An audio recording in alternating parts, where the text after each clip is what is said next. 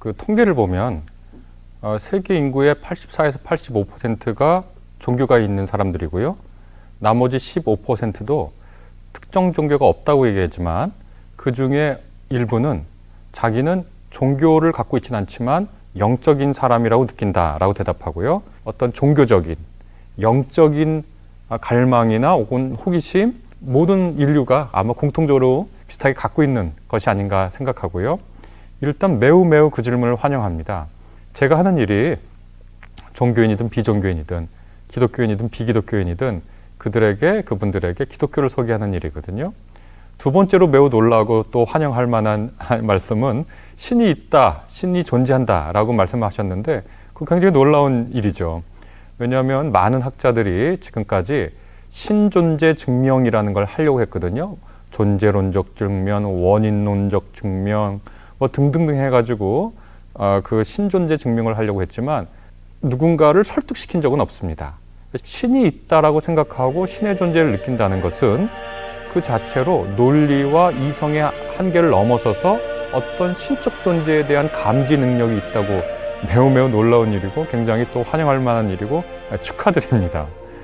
기독교가 다른 종교와 공유하고 있는 가치들이 있어요. 말씀하신 대로 선행, 양심, 따뜻한 마음, 또 긍정의 힘 언급해 주신 거에 따르면 이런 것들이 있죠. 그래서 우리가 기독교인이고 어떤 분들은 불교인이고 어떤 분들은 유교인이라도 그 공동의 가치를 사회에서 실현하기 위해서 협력하기도 하고요. 또 어떤 분들은 그 협력하는 것 이상으로 나아가서 자기 종교만 아니라 다른 종교도 알아야 된다라고 얘기하는 분들이 있는데요. 가령 종교학의 아버지라고 부르는 막스 밀러라고 하는 분이 있습니다. 이분은 어, 괴테 있죠. 독일의 괴테의 말을 따서 이런 말씀을 만들었는데요. 괴테가 어렸을 때부터 천재라서 뭐 7개 국어를 했다 그래요. 그러면서 괴테가 남긴 말이 하나의 언어만 알면 그 언어도 제대로 모르는 것이다. 이런 얘기를 했다 그러는데 참 맞는 말이죠. 우리가 우리말만 안다면 우리말의 특성을 잘 모르는 거예요. 왜냐하면 우리가 어떤 대상을 안다는 것은 이것을 객관화해 놓고 볼 수 있는 능력을 또한 말하는 건데 다른 언어를 배우지 못하면 우리말을 객관화할 수 있는 능력이 없거든요. 그래서 종교학의 아버지라고 하는 이 막스 밀러, 이 뮬러가 무슨 말을 했냐면 하나의 종교만 아는 것은 그 종교도 제대로 모르는 것이다 라는 얘기를 했거든요. 아, 저는 이게 종교학뿐만 아니라 여러 곳에서도 통용되는 논리 같아요. 우리가 하나의 종교만 알면 정말 그 종교도 제대로 몰라요. 제가 기독교인이지만 제가 기독교가 이런 종교구나 라고 알게 된 것은 불교나 유교나 이슬람을 공부해 보니까 아, 내가 믿는 신앙, 내가 알고 있는 어, 혹은 내가 고백하는 신앙이 이렇게 독특하구나를 알게 됐어요. 기독교는 기독교만의 독특한 진리 주장이 있습니다. 그 핵심은 뭘까요? 그 핵심은 아주 간단합니다. 예수라는 한 분에게 초점이 있습니다. 아, 세계적인 종교인 이 기독교가 종교학자들이 볼 때는 아브라함 계통의 종교라고 그러거든요.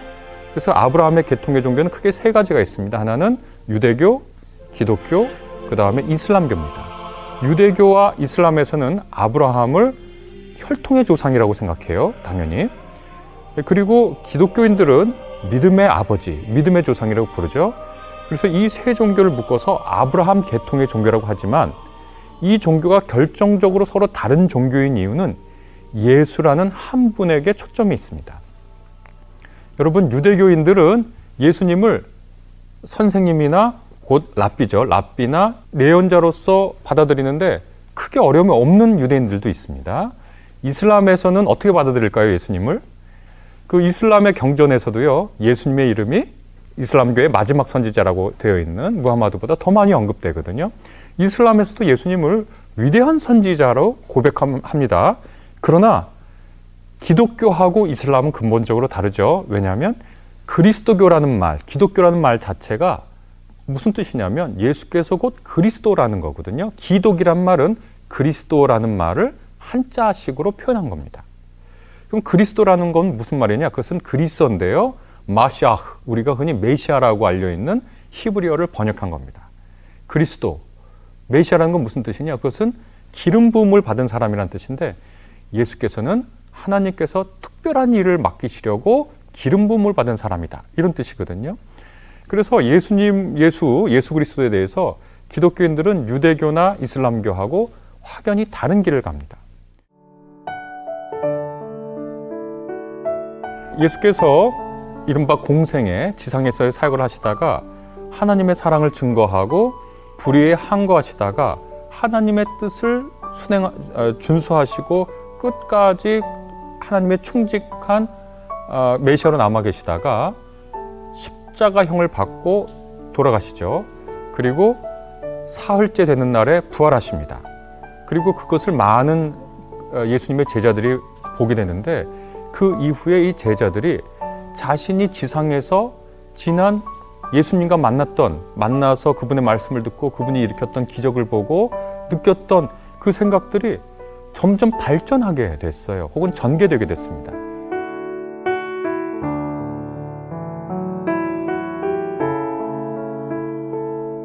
기독교인이라고 고백하는 모든 분들이 바로 이 예수님이라는 한 분, 이 한 분의 인격, 한 분에게 아, 사랑과 존경을 표하거든요.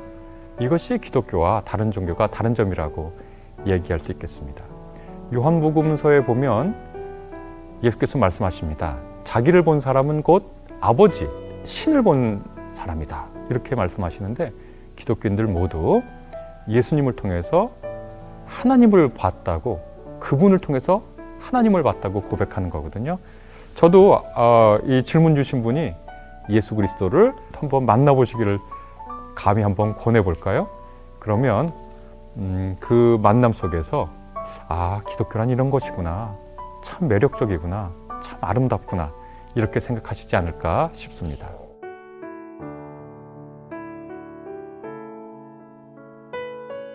어, 제가 학교에서 이제 비기독교인 학생들이 한 80%, 85% 되는 곳에서 기독교가 무엇인지 가르치는 일을 하는데요. 어, 한 학기 끝나고 나면 이상하게 두세 명의 학생들이 저를 찾아와서 어떨 때는 눈물을 흘리면서 얘기를 해요. 전혀 교회를 다니지 않고 더 나아가서는 기독교에 적대적이었던 생각이 많이 바뀌었다라고 얘기해 주는 학생들은 굉장히 많고요. 한 학기에 꼭 두세 명의 학생들은 교회를 다니고 싶다고.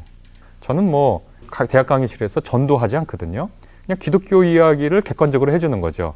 또 예수님의 이야기도 객관적으로 해줍니다. 이른바 역사적 예수 얘기를 해요. 그런데 학생들이 그걸 듣고 새로운 눈이 뜨이는 거죠. 그리고 자기 삶에 무엇인가 다른 어떤 진리 체험이랄까요?